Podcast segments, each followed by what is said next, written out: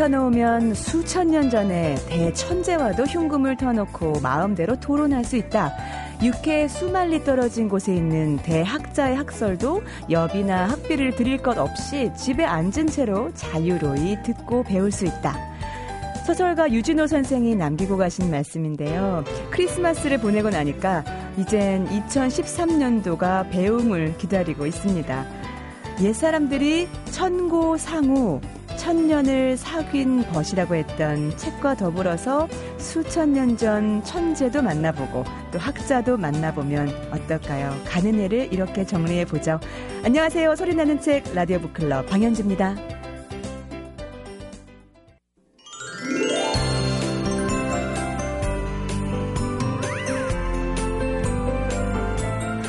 책을 고를 때 어, 여러분 어느 걸 제일 먼저 참고하세요? 제목? 저자? 출판사? 저는요, 매주 이 시간에 이분이 소개해주는 책을 제일 먼저 참고합니다. 도서평론가 이건우 교수님, 어서오세요. 네, 아유, 영광입니다. 네네. 정말 수많은 책 중에서 이렇게 한 권 한 권 좋은 작품을 아, 골라오시는데요. 어, 저는 한 번도 실망하지 않았어요. 아유, 앞으로도 열심히 하는 채찍으로 알고. 어깨가 무거우시죠? 채찍 아프시죠? 네. 자, 교수님은 어떠세요? 그러면 뭐 제목, 출판사, 저자 어떤 걸 맨 처음 보세요? 아, 아무래도 저자를 먼저 보죠. 저자. 예, 저희들은 정보가 좀 많으니까요. 읽어봤던 음. 책도 있고 주변에서 듣는 얘기도 있고. 네. 조심하는 게 첫 책을 쓰시는 분들이에요.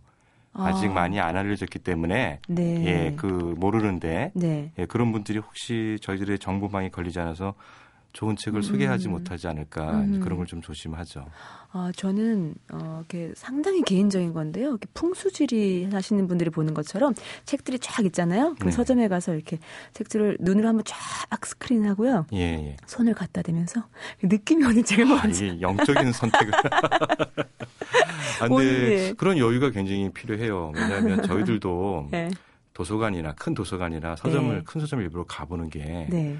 어, 그냥 우연히 만나는 책들이 있어요. 아, 맞아. 전 그게 네. 좋아요. 그게 정말 그때 이제 깜짝깜짝 놀라거든요. 아 이런 책에 대한 정보가 없구나. 아, 이거 아 그것도 읽어보면 또 괜히 놀라운 충격을 받는 책도 있고요. 네. 늘 그래서 책을 읽는 사람의 미덕은 겸손할 수밖에 없는 거. 음. 정말 좋은 책, 더 음. 훌륭한 얘기, 더 아름다운 얘기들을 담은 책들이 많다는 걸늘 인정하며 살아가는 거. 네. 또 그렇게 겸손하게 만들어주는 거. 그게 네. 또 책의 매력인 것 같습니다. 그런 겸손한 마음으로 골라오신 책인데요. 어, 표지부터 참 마음에 드는데요. 예, 단편 소설을 이제 그림을 그려서 넣은 건데요. 네. 예, 어, 좀 만만치 않은 단편 소설입니다. 예. 어, 허먼 멜빌이 쓴 필경사 바틀비. 필경사 바틀비. 네. 예. 뭐 바틀비는 주인공 이름이고요. 네. 예, 직업은 이제 필경사입니다. 필경사라는 직업 지금은 참 생소한 그렇죠. 예. 단어잖아요. 우리로 따지면 뭐 대서서 정도였다 생각하시면 되는데요. 그 베껴 쓰는 사람? 네, 그렇죠. 예. 예. 어, 바틀비 요 소설에 이제 말하는 사람은 변호사입니다. 네. 이 변호사는 굉장히 너그럽고요. 음. 출세액이 별로 없어요. 네. 그냥 풍족한 삶을 살면 됐지. 더 네. 이상 뭐 권력이나 음흠. 돈에 대한 욕심을 품지 않겠다. 네. 이렇게 되는데요. 그, 그 당시에는 이제 미국에서 변호사들이 뭔가 법, 법에 관련된 네. 예, 법원에 제출한 서류들을 일일이 다 베껴 쓰고 확인하고 어, 하는 그런 필경사가 필요했던 그 모양이에요. 당시라는 거는 배경이 어느 정도 되는 거죠? 예, 그러니까 멜빌이 살았던 시대를 보고 있으니까요. 네. 이 작품이 1853년이니까 그냥 음. 19세기 정도의 네네. 미국 사회 배경 월스트리트입니다. 아, 예. 예, 월스트리트에 있는 한 변호사 사무실에서 벌어지는 일인데요. 음, 업무가 좀 많아지면서 네. 기존에 두 명의 필경사가 있었는데 한 네. 명을 더 채용을 해요. 예. 그게 바로 이제 바틀비입니다. 음. 어, 변호사는 상당히 너그럽고 인도적인 사람이고요. 네. 어, 직원들의 어떤 특징을 잘 살려서 일을 하려고 그러지 직원들을 강제해서 일을 시키는 스타일은 아니에요. 네. 어, 근데 이제 바틀비가 왔을 때 굉장히 좋았던 게 두 직원이 아주 좀 희한한 버릇들이 있는데 네. 한 사람은 오후가 되면 업이 돼서 뭐 실수도 많이 하고 네. 그리고 또 한 사람은 또 오전에 또 이렇게 또 어, 실수를 많이 하는데 잘 뽑았네요. 두 예, 분. 이렇게 예. 그 하루가 늘 예, 심심하지는 않죠. 거꾸로 보면 다행히 이제 두 사람이 같이 만약에 실수하거나 기, 기분을 너무 막 업이 돼서 막 실수하고 이러면 곤란해지는데 네. 다행히 한쪽은 오전에 한쪽은 오후에. 예. 근데 이제 바틀비는 와서 보여준 모습이 굉장히 성실해서 놀라운 양의 그 대서 활동을 하는 거예요. 아, 필경을 하는 거예요. 네. 그러니까 변호사 입장은 굉장히 흐뭇하죠. 음. 근데 이 필경사들이 해야 하는 일 중에 하나가 법과 법문서니까요. 법과 네. 관련된 문서들이니까 음. 꼭 쓰면 대조를 해야 되거든요. 네. 그래서 이제 늘상 그래왔기 때문에 이제 변호사가 네. 바틀비를 불러서 네.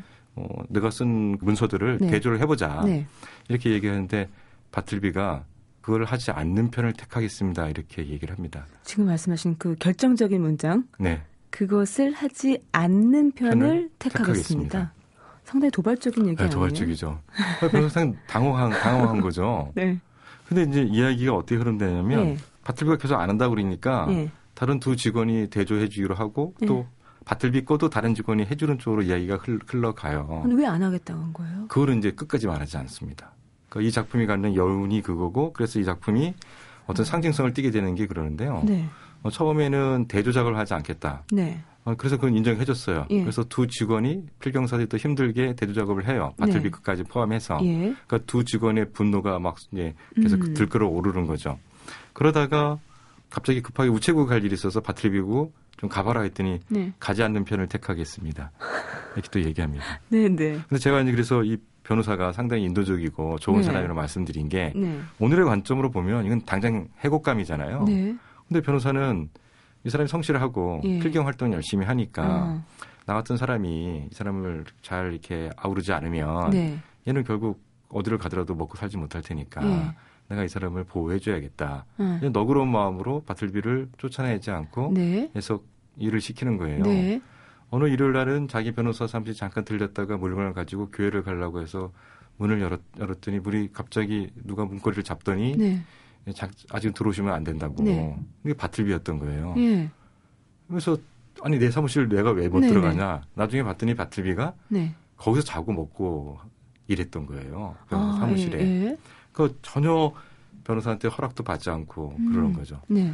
어 그러다가 바틀비를 불러서 변호사가 심각하게 얘기를 합니다. 네. 왜 그러냐? 음. 너는 어떤 개인사가 있었냐? 네. 이걸 좀 계속 하라. 뭐 이런 와중에 또 동료들이 이제 이 변호사가 너무 인도적으로 얘기하니까 바틀비한테 굉장히 성을 내면서 네. 바틀비 굉장히 압박을 하죠. 예. 그러면 바틀비가 정신을 차리고 음. 일을 해줘야 되잖아요. 네. 근데 그 다음 날부터는 필경을 안 하는 편을 택했습니다. 아니 뭐 이렇게 그러면 바틀빈 뭐예요? 하고 싶은 것만 하는 편을 택하겠습니다예요? 뭐예요? 그러니까 처음에는 예. 대조 작업을 하라든지 네. 이렇게 심부름 시킬 때 안 하는 거는 나에게 요구되는 부당한 노동은 하지 않겠다 쪽으로 예. 해석이 되는데요. 그러게요. 결정적으로 필경도 하지 않겠다 얘기할 때는 이거는 뭔가 멜빌이 우리한테 전해주는 메시지가 있구나. 음. 그래서 생각할 수밖에 없는 거죠. 그 교수님이 그 메시지는 뭐라고 생각하세요? 아 근데 그 답을 말씀드리면 되게 재미없어지고요. 네. 고민해 보셔야 되는데 그래서 결국은 이 상황이 길어지니까 변호사도 못 참고 네. 나가달라고 얘기를 해요. 바틀비한테. 어. 그런데 대답을 안 하고요. 음. 몇주 후에 나가라. 해고 통보를 실제로 한 거죠. 음, 음. 그런데 그 해고 통보한 해고 한 날짜에도 안 나가요. 네. 근데 변호사 너무 재밌는 게 뭐냐면 네. 바틀비가 안 나가니까 음. 차라리 내가 사무실을 옮기겠다 해서 사무실을 옮겨요. 네. 근데 다른 변호사가 그 사무실 임대해 왔잖아요. 예. 바틀비가 계속 있는 거예요. 일도 안 하면서. 알바낀가요? 그러니까 이게 음, 난리가 난 거죠. 네. 그래서 결국은 변호사 찾아가 설득했지만 네. 안 나갔고 음. 그래서 이제 고, 고발을 해서 음. 예, 구치소로 가죠. 네. 근데 이 변호사가 일련의 과정을 지켜보면서 음. 바틀비에 대해서 좀 이렇게 특이한 사람이고 네. 안 됐고 예. 자기 때문에 결국 구치소 갔다는 생각도 들어서 네. 구치소에 바틀비를 만나러 가요. 네. 그랬더니 바틀비를 만나고 보니까 음, 좀 더 좋은 음식을 먹었으면 좋겠다 싶어서 예. 비리죠. 네. 예, 교도소 내에 구치소 내에 있는 그 재수한테 돈을 음. 줘서 바틀비를 먹여라. 네네. 잘 먹여다오. 이렇게 네. 부탁을 했는데 음. 바틀비가 자기는 먹지 않는 편을 선택하겠다고 얘기를 합니다. 자, 제가 지금 웃으면서 듣고 있지만, 그러니까 제가 이 웃음은 너무나 많은 복잡한 생각이 들어서 그래요. 네, 네. 뭘까요? 어, 그러니까 처음에 필경 외에 다른 일을 시켰을 때, 네, 안 했습니다. 그거는 이해가 갑니다. 아, 그, 그 첫 발언, 네. 안 하는 편을 선택하겠습니다로 시작했기 때문에 지금의 맨 마지막에 이 모습도 있는 것 같고요. 그렇죠. 예. 아, 거부할 수 없잖아요. 사실 자본주의 사회에 네, 살면서 그럼요. 우리가 조직에서 살면서. 네, 네. 그러니까 또 결정적인 건 우리가 고민해 볼게 네. 바틀비가 변호사가 사무실을 옮겨 옮겼잖아요. 네. 근데 그 사무실에서 남아 있었잖아요. 네. 근데 결국은 그 사무실 쫓겨나는데 그 건물에서 안 나가고 계속 여기저기 음. 출몰을 하는 거예요. 네네. 그 건물을 안 떠나고. 네. 그러니까 건물주가 이제 고소해서 음. 구치소를 가는 거죠. 어. 근데 변호사가 최종적으로 바틀비를 확인하는 것은 먹지 않는 편을 선택한 바틀비가 죽는 거예요. 네. 그 구치소에서 굶어 죽습니다. 네. 네. 어. 여기까지만 해도 뭐뭐 하지 않는 편을 택하겠습니다. 이 바틀비를 어떻게 해석할지 무진장 고민이 됩니다. 그러네요. 네. 일단은 한 어떤 시스템을 작동하는 힘을 멈추게 하는 거는 하지 음. 않는 편을 택하는 거죠. 음, 그렇죠. 네, 또 그래서 많은 자기가 불이익을 받는다든지 음. 집단적으로 뭔가 항의할 음. 때 음. 하지 않는 편을 택하죠. 네. 음, 그런데 하지 않는 편을 택한다 할지라도 음. 어떤 공간을 점유하고 그 공간이 자기 권리가 아닌데도 그걸 끝까지 움켜쥐고 있는 형태의 하지 않는 편을 택하는 경우는 거의 없습니다. 그 목숨까지 내어준 예. 정도까지. 거기다가 왜 음. 바틀비는 구치소 가는 것까지는 좋은데 네. 왜 먹지 않는 편을 택했을까요? 그러게요. 여기만 해도 상당히 복잡해지는데요. 네. 아 멜빌이 저희한테 힌트를 주는 척 하면서 저에게 또 혼란을 주는 말을 해요. 그러니까 이 우리 멜빌 선생의 모비딕이나 잘 쓴 줄 아셨더니 아니 그 멜비 선생이 그 모비딕 말씀하셨는데 모비딕도 사후에 인정받은 작품이라고 그렇죠. 하잖아요. 예. 그러니까 지금 이 작품도 정말 보면 단편이긴 한데요. 네네. 짧고 지금 그림 사파까지 들어 있어서 네. 근데 이 주는 메시지가 너무 무겁고 해석하기 쉽지 않아서 그래서 수작이라고 하는 건가요? 아, 그런 면이 있고 이 마지막 장면이 또 마지막 장면이 우리로 하여금 이 바틀비 전체를 재해석하게 하는 건데요. 아, 네. 어떤 장면인가요? 드디어 마지막에 바틀비가 필경사로 오기 전에 무슨 일을 했는지가 밝혀져요. 네. 예. 그래서 문장을 읽어두면 네. 바틀비는 워싱턴의 사서 우편물계의 하급 직원이었는데 네. 관련 행정기관에 뭔가 변경되는 게 있어서 갑자기 해고를 당했다. 음. 근데 사서 우편물이 무슨 말인지 모르시겠죠. 음. 죽을 사자에 글사자를 써서 사서라고 하는데요. 네. 그 대체로 보게 되면 배달 불가능한 우편물 이런 쪽입니다. 음. 그러니까 상대방이 수치인이 우편을 없는? 수치인이 이사를 갔거나 네네. 죽었거나 네네. 예, 행방불명이 되면 네. 우편물이 도착하지 않고 일정 기간이 지나면 소각되는 거거든요. 네네. 그런데 이게 굉장히 뭔가 의미가 있어요. 음. 그러니까 뭔가 사람들이 보낸 우편물이 본인한테 전달이 안 되고 네. 소각되는 건데 네. 그런데 이 우편물에 대해서 멜빈이 뭐라고 얘기해 주냐면 네. 반지를 가려내기도 하고요. 그 우편물 속에서. 반지. 예. 그러니까 이제 배달 불가능한 우편물을 뜯어보면 네. 소각을 뜯으면 반지가 들어가 있다는 거죠. 어. 근데 그러면서 뭐라고 하냐면 그 반지가 끼어져 했을 손가락은 어쩌면 무덤 속에서 썩고 있을지 모른다. 어. 이렇게 나오고요. 네. 누군가 즉각적인 자산을 베풀어 발송한 지표가 나오기도 하는데 네. 그것으로 구제를 받았을 사람은 더 이상 먹지도 배고파하지도 않는다. 음. 이렇게 얘기하면서 음. 구제 없는 재난에 질식해 죽은 자들에게 희소식을 전하는 편지가 나오기도 한다는데 음. 사실 죽은 자들에게 희소식을 전하는 편지가 온 거잖아요. 의미가 없죠. 음. 전반적으로 보면 음. 어, 바틀비는 그 워싱턴 우체국에서 절망의 상황이 상징에 놓여 있는데요. 아, 네. 그게 이게 바틀비 얘기 아닌 게맨 어. 마지막에 멜빗도 저희들을 혼란에 빠뜨린 딱 한 구절을 써놨습니다. 네. 아 바틀비요. 이건 이해가 가잖아요. 네. 바틀비 얘기니까. 네. 한 구절 더 붙여놨습니다. 뭐라고요? 아 인류요. 아, 아 멜빈 선생님 진짜 이렇게 이거는, 속죄를 해주네요. 네, 이건 뭐가 되냐면 결정적 순간에 뭐가 되냐면 이건 음. 바틀비라는 한 개인의 기이한 필경사의 이야기가 아니라 특히나 네. 이제 어, 과거가 숨겨져 잘 몰랐는데 네. 수치인 불명의 편지, 그러니까 배달 불가능의 편지 때문에 뭔가 자기 삶 속에서 깊은 우울과 절망을 음. 네. 겪었을 법한 음. 이력이 있는 필경사 바틀비가 네. 이렇게까지는 해석이 돼요. 음. 그래서 하지 않고 하지 않고 하지 않는데 하지 음. 않는 편을 택하는 건데 네. 왜그 공간을 벗어나지 않고 계속 배회하면서 많은 네. 사람을 괴롭혔고 네. 그것도 좋은데 왜 구치소에 가서 먹지 않는 편을 어허. 선택해서 죽어야만 했을까? 교수님은 음, 그 이유를 발견하셨나요? 그러니까 이게 이제 말씀하신 없어도? 예 그래서 원어로 봤을 때는 해명이 된다는 역적 어, 해설이 나옵니다. 네. 바틀비의 출연을 묘사한 대목을 보게 되면 네. 성경 구조를 차용하고 있기 때문에 음. 결국 바틀비를 예수로 보게 되면 네. 음, 이 작품이 좀 해석이 되는 거죠. 어. 어, 세상에 절망에 빠져 있을 때 네. 그 절망을 이겨내주기 위해서 예수가 왔는데 가장 낮은 예, 모습으로. 세상은 그 예수가 자기 뜻을 펼칠 수 있는 길을 주지 않고 그렇죠. 당장 필요한 어떤 일만을 강제로 맡기니까 음. 자기의 구원성과 구속의 역사를 펼칠 수 있는 상황이 되지 않고 네. 오히려 세속적 일에 치이면서 네. 자기 역할이 침해받으니까 드러내지 못하는 사명은 결국 드러내지 못하지만 네.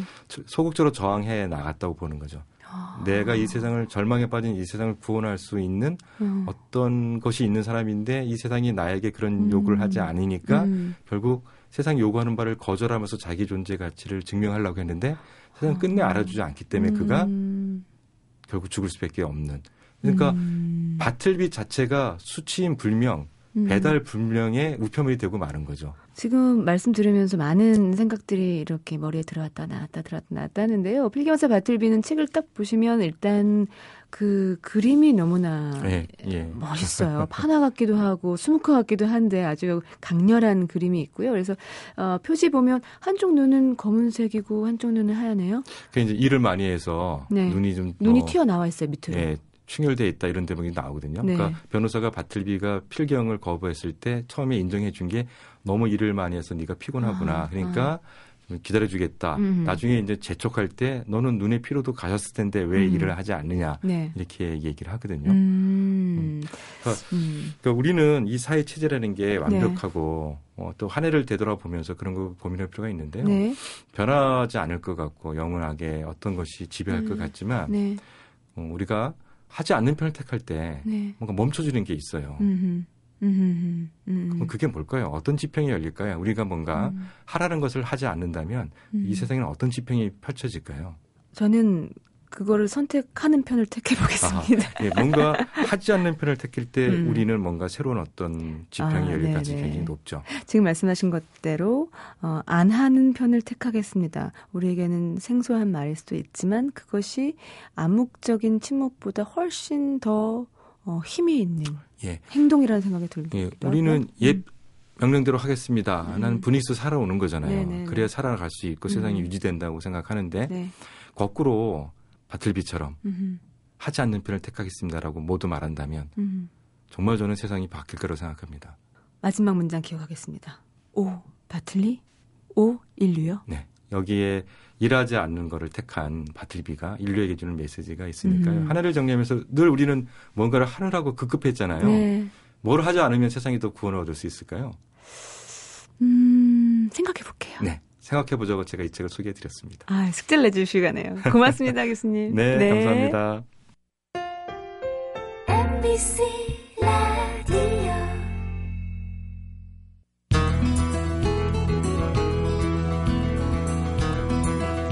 라디오 북클럽 방현주입니다. 자, 음, 저자와 함께 여러분 북카페로 초대해 보겠습니다. 지금 제 곁에는 지금으로부터 약 307, 80년 전, 377년 전쯤 청나라가 쳐들어오자 두 달도 못 버티고 항복을 했던 조선. 그 조선의 이야기가 결코 과거가 아니라고 이야기하는 역사학자, 명지대학교 사학과 한명기 교수님 나와 계십니다. 안녕하세요, 교수님. 예, 안녕하십니까. 네. 그리고 한명 교수님의 역사 평설 병자호란도 앞에 제 앞에 이렇게 놓여져 있습니다. 병자호란 하면 일단 이 네 글자가 주는 느낌은 우리의 그 뼈아픈 역사라고 이렇게 우리가 기억을 하고 어, 외우고 있습니다. 그런데 어, 그 치욕스럽다고 표현할 될까요? 치욕스러운 병자호란을 다시 읽기로 꺼내 놓으신 이유가 뭘까요?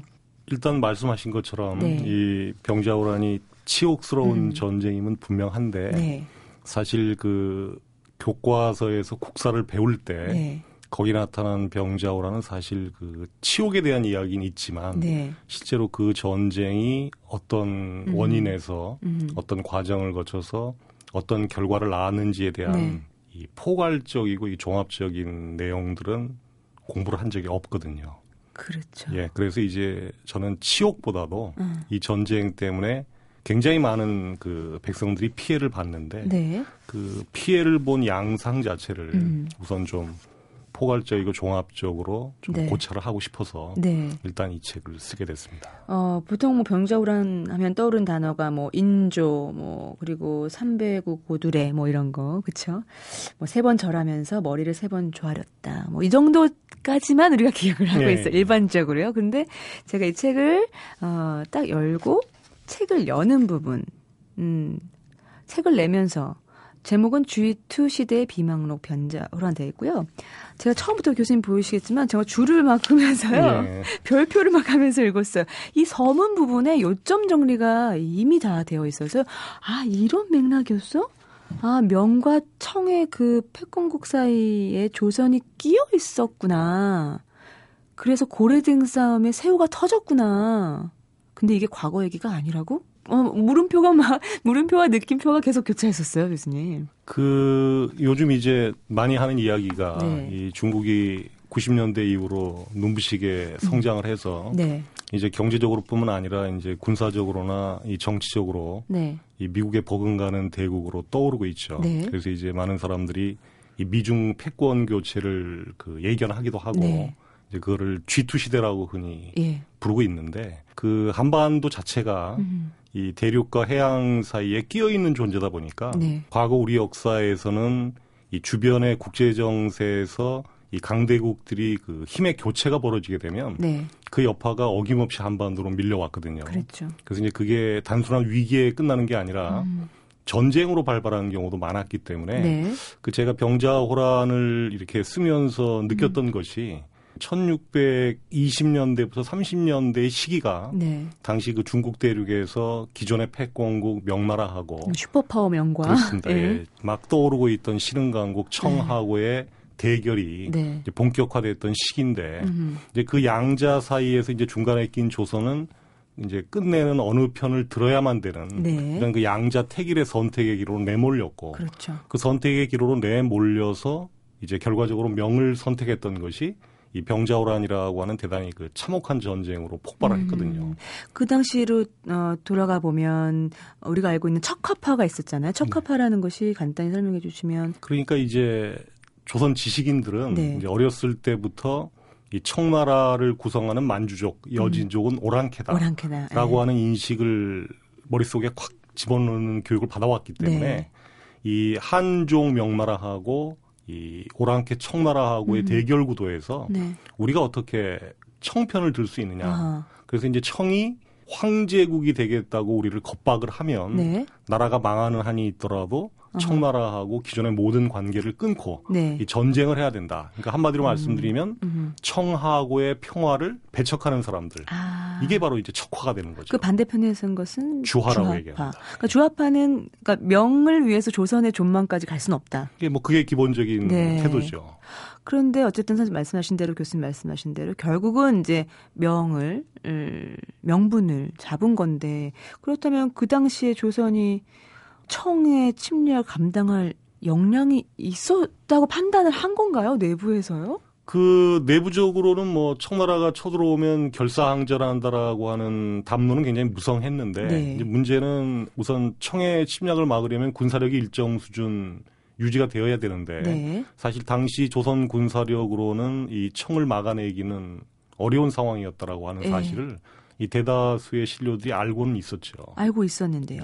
네. 그런데 근데 이제 문제는 알고 있었음에도 불구하고 네. 하늘에 두 태양이 있을 수 없듯이 이 세상에 두 개의 황제국은 있을 수 없다. 음. 그러니까 어렸을 때부터 배웠던 어떤 명분론적 입장에서 네. 벗어나기 굉장히 어려웠다고 봐야 되겠죠.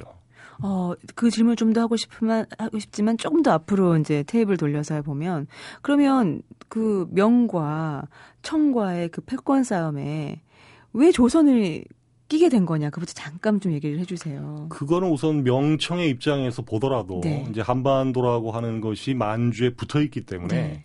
두 강대국끼리의 대결 와중에 배후에 있는 조선이 어느 편을 드는지는 음. 이제 요즘 말로 표현하자면 뒤통수를 안 맞기 위해서도 아, 네. 이 명과 청의 입장에서는 이 조선을 자기 편으로 끌어놓는 것이 굉장히 중요한 그 과제였습니다. 네네. 그리고 일본과의 관계는 어떤 건가요? 그러니까 이제 일본은 그 병자호란 일어나기 네. 약 30여 년 전에 음, 음. 임진왜란이라고 해서 이제 조선을 침략을 했죠. 네. 그래서 이 임진왜란 이후에 이 조선 사람들의 일본에 대한 감정은 굉장히 그 나쁠 수밖에 없고 음, 그렇겠죠. 네. 이 적대감이 하늘을 찔렀는데 네. 그 조선이 다시 병자호란을 맞이하고 네. 저고 언저리가 되면 예. 그 일본인들이 조선을 또 얕보기 시작을 하죠. 아하. 왜 그러냐 하면 조선은 어차피 우리가 침략을 안 해도 네. 저쪽 대륙 세력의 그 각축 속에서 음. 희생이 돼 버렸으니까 음. 그러니까 약한 존재다라고 하는 것이 이 호란을 통해서 증명되다 보니까 아, 네. 이제 이 병자호란 이후에 조선의 일본에 대한 태도가 네. 훨씬 더 좀 위세가 등등해진다랄까요? 어, 그런 방향으로 음, 바뀌어갑니다. 일본이 우리를 바라보는 예, 시각이요. 예. 어, 그래서 어떻게 보면 지는 해인 명과 예. 말씀하신 대로 떠오르는 해인 청나라 사이에 끼어있던 조선. 지금의 이- 그 모습이 지금의 우리 모습과 어떻게 보면 오버랩되는 부, 겹치는 부분이 있다라고 보시는 건가요? 뭐 과거 사실을 네. 이 현재 역사에다가 이렇게 그냥 섣부르게 대입하는 거는 좀 음, 문제가 있지만 네. 병자호란이 일어날 무렵에 어떤 정치판의 맥락을 네. 이 자세히 고찰을 해보면 네. 사실은 요즘의 현실 정치의 음. 모습하고 음흠. 이 닮아 있는 측면이 상당히 있다 이렇게 말씀을 드릴 수가 있습니다. 네. 자, 그렇다면 뭐 현실 우리의 지금의 현재 모습과 결부시키기 이전에 그 당시에 조선의 문제점이랄까요? 어, 뭐 인조임금이라든지 관료들의 문제점 어떤 것을 반면 교사로 삼을 수 있을까요? 뭐 그 사람들이 어렸을 때부터 네. 이 척화론에 기반이 되는 방향으로 교육을 받은 것 자체는 음. 뭐 탓할 수가 없는 노릇이지만 네. 이제 문제는 이미 병자호란이라는 전쟁을 겪기 전에 임진왜란이라는 7년 전쟁을 겪었기 때문에 네. 사실 조선은 이 전쟁 이후에 그 파괴를 갖다가 음. 이 극복하고 네. 새롭게 이제 건설을 해야 되는 상황이었죠. 예. 그런데 이제 바깥 세계에서 이 명청 교체라고 하는 또 다른 변동이 일어났으면 네. 그 변동 속에서 제가 책에서 표현한 것처럼 대단히 전략적으로 음. 접근을 했어야 되는데 네. 이제 그렇지 못한 측면이 있고요. 네. 근데 이제 그 중에서 특히 대표적인 게 뭐냐면 네. 이 주변에서 일어나고 있는 변화의 사실을 네. 사실 그대로의 눈으로 보지 못하고 네. 거기에 이제 우리의 색안경을 끼고서 아. 객관적으로 보지 않은 채 우리가 주관적으로 해석한 측면이 있습니다. 네. 그러니까 예를 들면 당시 이제 인조와 조선 조정은 만약에 청나라가 쳐들어올 경우에 음. 네. 그들이 수군이 없고 음. 또 수군이 약하기 때문에 강화도로 피신해서 네. 장기간 항전을 벌이면 버틸 수 있다고 판단을 했거든요. 네네. 근데 이제 문제는 병자호란 일어나기 3년 전인 1633년에 네.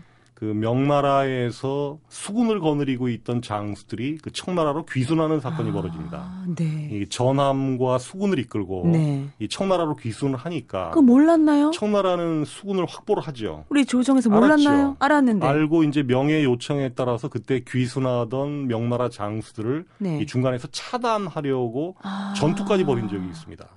그런데 왜 강화로 보낸 거예요? 그러니까 이제 문제는 그렇게 분명히 청나라가 수군을 획득했고 네. 수군을 운영할 줄 알게 되었다라는 네. 사실을 알았음에도 불구하고 네. 병자호란 일어날 무렵에 대책이라고 하는 거는 음. 유사시에 강화도로 들어가서 항전한다.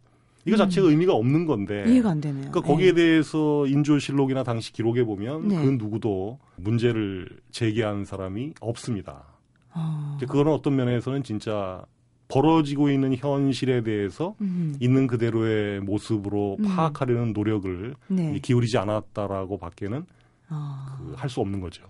그 인조는 어땠나요? 인조의 어떤 리더십이랄까요? 아시겠지만 인조라는 임금은 이 1623년에 인조 반정이라고 해서 네. 이 광해군을 쫓아내는 쿠데타를 통해서 이 신하들에 의해서 추대된 임금이죠. 네. 그래서 아무래도 이제 국왕 자리에 오르긴 했지만 음. 이 추대를 받고 등장했다는 그 약점 때문에 네. 이제 신하들에게 그 휘둘릴 가능성이 음. 상당히 농후했는데 네. 그 예를 들어서 병자호란 직전과 같이 어떤 선택의 기로로 내몰리는 상황에서 네. 어느 쪽 방향으로 가야 이 국가를 보전할 수 있을까라고 음. 하는 문제에서 네. 굉장히 그 고독한 결단을 내렸어야 됐는데 네. 그 결단 과정에서 어떤 전체의 국면을 보고 네. 이 종합적으로 판단하는 능력은 좀 이분이 부족하지 않았는가 음, 음. 이제 이런 생각이 좀 듭니다. 어, 지금 전체 국면, 그러니까 대국, 네. 큰 국면을 볼 수 있는 통찰력, 네. 안목을 갖기에는 자신의 왕권을 보유하는데도 급급했던 그렇습니다. 예. 이런 모습이 안타깝게 네. 읽히고 있고요. 그래서 교수님 말씀하신 대로 그런 전략적인 사고로 어, 판단하고 행동 할 수 있어야 그리고 그걸 바탕으로 내정과 외교라든지 이런 양면을 같이 이끌고 갈 수 있어야 되는데 이것이 결정적으로 결핍이 됐던 거죠. 그렇죠. 음. 그 강대국 사이에 끼어 있기 때문에 네. 뭐 우리가 끼어 있는 나라가 강대국만큼의 힘을 갖는다라고 하는 거는 불가능한 일일 수 있지만 음. 네. 이제 그럼에도 불구하고 뭔가 대책을 마련해 보려고 음. 뭐 노력을 하거나 네. 시체말로 발버둥을 치다가 네. 그런 그 격변을 만나는 거하고 음. 그걸 해보지도 못하고 그냥 어 하다가 그 음. 격변의 소용돌이 속으로 휘말려 들어가는 것하고는 굉장히 음. 큰 차이가 있는데 음. 저는 이제 그 전자를 어쨌든 주장하는 셈이죠. 네. 그 당시에 그렇게 인물이 없었나요? 개인적 면면으로 보면 예. 뭐 인물이 없다고 얘기할 수는 없습니다. 네. 그 당시에 뭐 나름대로 학문적으로나 음. 인품에서 훌륭한 분들도 상당히 많은 시대였는데 네. 문제는 결국 이제 한 시대의 대세에서 예. 그 대세를 거스르는 눈을 가지고서 음. 그걸로 이제 국가 정책을 끌고 나가기에는 아무래도 여러 음. 가지로 힘이 붙였던 상황이었기 때문에 음. 결국 이제 최명길 같은 분은 네. 이제 이 전쟁을 조선이 감당할 수 없다는 사실을 아. 상당히 그 냉철하게 알았기 때문에 네. 그 국면을 막아보려 막아보려고 노력을 합니다만 네. 근데 결국 척화파들의 주장이 워낙 강하고 네. 뭐 인조 자신이 그 척화파의 주장을 수용해 버리니까 음. 사실은 이 소수파의 의견에 그 멈출 수밖에 없는 그런 음. 한계를 가지고 있었습니다. 네. 앞으로 이제 시계를 또 이제 아, 현재와 미래로 돌리자면 그렇다면 지금의 우리나라의 위치와 어떤 어, 역학적인 지정학적인 혹은 역사적인 이런 것을 다 판단했을 때 그렇다면 우리가 해야 하는 뭐, 것은 무엇일까요? 예. 지금의 대한민국이 네. 뭐 인조 정권 당시의 조선하고는 분명히 다르죠. 네. 뭐 국력이라든가 경제력에서 상당히 성장한 거는 분명한데 네. 이제 문제는 그럼에도 불구하고 이 지정학적 조건 자체가 강대국 사이에 끼어 있는 것이 달라진 거는 없습니다. 그리고 그 강대국끼리의 관계가 아, 다소 적대적이라면 그 가운데 끼어 있는 아, 그 국가는 더욱더 입장이 곤란할 수밖에 없겠죠. 그렇습니다. 정신을 더 그러니까- 바짝 차려야겠죠. 그러니까 뭐 네. 미중 패권 교체 얘기가 나오고 있지만 이 한반도 주변에는 미중만 있는 게 아니라.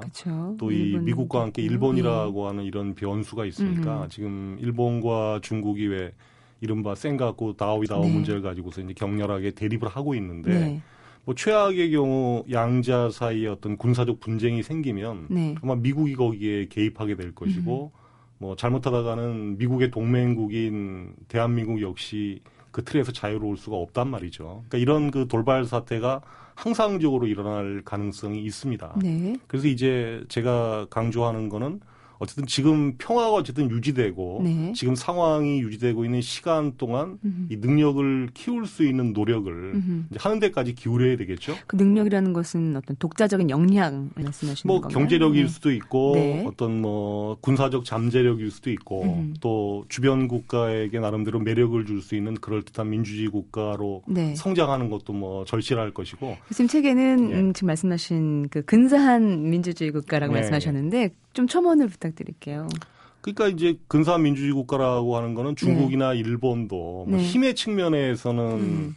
우리를 만만히 보겠지만 이제 진짜 그야말로 근사한 민주주의 국가가 되면 네. 이뭐 요즘 강조하는 매력이라는 게 있지 않습니까? 네. 국가도 매력이 강조되는 시대인데 네. 아 한국이라는 나라가 저런 참 대단히 배울 만한 점이 있고 음. 저런 국민들의 수준이 있구나라고 네. 하는 걸 보면 이제 함부로 못할 수 있는 음. 좀 추상적인 얘기입니다만 저는 네. 이제 그런 측면을 강조를 하는 거죠. 어, 선생님께서 추상적으로 말씀하셨지만 그 김구 선생이 얘기했던 것처럼 네, 네. 문화만이 힘이라 문화의 그 큰 힘을 강조했잖아요. 예, 그럴 수 있습니다. 어, 구체적으로 문화의 힘은 어떤 것을 얘기할 수 있을까요? 우리가 가질 수 있는 매력적인 국가로 가는 길에 어떤 힘, 가장 중요한 부분들. 그러니까 뭐 그거는 수준일 수 있고 한 네. 나라의 수준일 수 있고 그 음. 수준에 입각한 어떤 국민들의 자존심일 수 있고 네. 그게 결국 문화의 바탕 위에서 나오는 힘이 아닐까 이렇게 음, 생각을 합니다. 네. 아, 그동안 교수님께서는 임진왜란과 한중 관계 네. 등 이렇게 역사 중에서 어, 우리의 아픈 역사를 통해서 어, 역사는 되풀이되고 있다라는 말을 해오셨는데 어, 이 엄중한 경고를 이제는 정말 새겨 들어야겠다는 생각이 들거든요. 교수님 어떻게 생각하시는지요? 예, 아까 뭐 음. 말씀드리다가 잠깐 그쳤습니다만 우리가 이 강대국 사이에 끼어 있는 이 본질적 조건은 네. 바뀐 게 아니니까 네. 그 강대국들끼리의 관계가 좋을 때는 문제가 없지만 음. 만약에 거기서 갈등이 생겨서 결국 어느 일방을 이렇게 선택해야 되는 기로로 내몰리는 상황만은 이제 다시는 되풀이하지 말아야 되겠다. 네. 그러려면 일단 우리가 시간 여유를 가지고 있을 때 네. 그 그런 상황에 내몰리지 않을 만큼의 뭐 외교력도 좋고 음. 그걸 전반적으로 포괄하는 능력을 키워야 된다. 이게 네. 이제 저는 그 정묘호란이라는 전쟁을 겪고 나서 네. 한 10년 만에 다시 병자호란을 겪게 되는 네. 그 과정을 돌아봤을 때 네. 상당히 그 절실하게 느꼈던 음흠. 일종의 뭐 화두가 아닐까 이런 생각을 하고 있습니다. 네. 어, 병자호란 그 무렵처럼 어떤 국제직서에 판이 바뀌는 음, 시기를 네. 다시 한번 그래서 우리가 지금 그 선조들의 모습을 다시 한번 찬찬히 뜯어보는 것부터 네. 시작이 되어야 될것 네. 같아요. 네. 그러니까 이제 아까 병자호란이 뭐 치욕적인 측면으로 기억된다고 말씀하셨는데 네. 그 최명길의 기록에 보면 네. 이 병자호란 당시 그 청으로 잡혀간 조선 그 민간인의 숫자가 최대 50만이라고 기록이 돼 있거든요. 와, 그 당시에 50만이면 대단한 네, 지금도 네. 큰 숫자인데요. 그러니까 이제 50만은 좀 과장됐다고도 볼 수가 있지만 음. 하여튼 뭐 몇십만의 피로인이라고 불리는 네. 그 조선인 포로들이 아, 심양으로 끌려갑니다. 네네. 끌려가는데 그때가 이제 음. 겨울이다 보니까 음. 뭐이 사람들에게 변변한 식사나 난방이 주어질 리 없어서 네. 저 그야말로 뭐 맞아 죽고 굶어 죽고 음. 얼어 죽고 네네. 또 도망쳐 왔다가 도로 잡혀간 포로들은 이 살해되거나 네. 이발 뒤꿈치를 도끼로 잘리는 경우도 있습니다. 그래서 그 네. 국제 정세 변동 과정에 음. 조선이 과연 어떤 주도적으로 대처할 능력이 있었는지는 모르겠지만 네. 설사 그게 없었다고 하더라도 음. 이 전쟁에 그야말로 속절없이 말려 들어감으로써 네. 이 어마어마한 그 백성들의 피해가 났거든요. 피해라고 하기에도 너무 부족할 예, 그렇죠. 정도로. 뭐 예. 고통이라고밖에는 네, 얘기가 안 네, 되는데 네, 네. 그런 이 참혹한 과거 자체를 음. 우선 있는 그대로 사람들에게 알려주는 거. 네. 그게 일단은 역사 연구자의 몫이 아닐까. 그렇습니다. 이런 생각을 좀 했습니다. 음. 예. 아, 많은 독자분들이 이 병자 호란 이 작품을 읽고 가슴에 꼭 새겼으면 하는 잊지 말았으면 하는 교수님의 어떤 바람은 어떤 게 있을까요? 우선 제일 중요한 거는 역시 그 평화롭고 안정적일 때는 잘 안 드러나는데 네. 역시 공직자들의 책임감이 제일 중요하지 않을까. 네. 그러니까 이 공직자라고 음. 하는 분들이 그 위기 상황에서 조금만 이 판단을 잘못하거나 음. 또 자기 책임을 다하지 않았을 경우에는 그 피해가 본인에게 돌아가는 거는 물론이고 네. 결국은 애꿎은 수많은 백성들에게 그 피해가 전가된다라고 네. 하는 걸 생각하면 음. 역시 그 국가를 이끌어 나가는 사람들의 책임 의식이라고 하는 게이 네. 병자호란 무렵을 돌아볼 때 음. 이 가장 그 무거운 것으로 떠오르는 게 아닌가 저는 이런 네. 생각을 합니다. 교수님이 그런 얘기 하셨어요. 떠오르는 거대 중국에 제대로 대응하지 못하면 우리의 미래는 과로다라고 하셨는데 저는 이 과로 안에 들어가는 그 낱말을 상당히 고심 많이 하셨을 것 같아요. 어, 떠오르는 중국에 제대로 대응하지 못하면 우리의 미래는 피곤하다라고 하셨어요. 근데 너무 적절한 표현인 것 같아요, 저는. 지금 말씀 나눴던 것처럼 병자호란은 과거가 아니고 어쩌면 지금도 진행되고 있는 진행형일 수도 있고요. 그리고 어, 오래된 미래가 되지 않도록 우리가 반추해야 할 G2 시대의 비망록이다.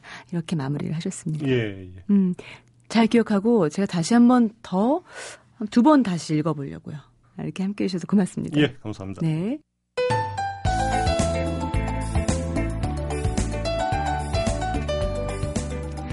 어떻게 해야 할까? 병자호란 무렵처럼 국제 질서의 판이 바뀌던 시기, 우리 선조들이 보였던 대응의 실상을 찬찬히 돌아보는 것이 먼저다라고 한문기 교수가 역사 평설 병자호란을 통해서 이 시대에 이런 메시지를 전했습니다. 이 메시지가 어, 라디오 북클럽이 전하는 2013년도의 마지막 책갈피가 될 것 같네요. 남은 사흘 동안 한 해 마무리 잘 하시고요. 2014년 가보년 새해 첫 주말에 인사드리겠습니다. 지금까지 소리 나는 책 라디오 북클럽이었고요. 저는 반영주였습니다.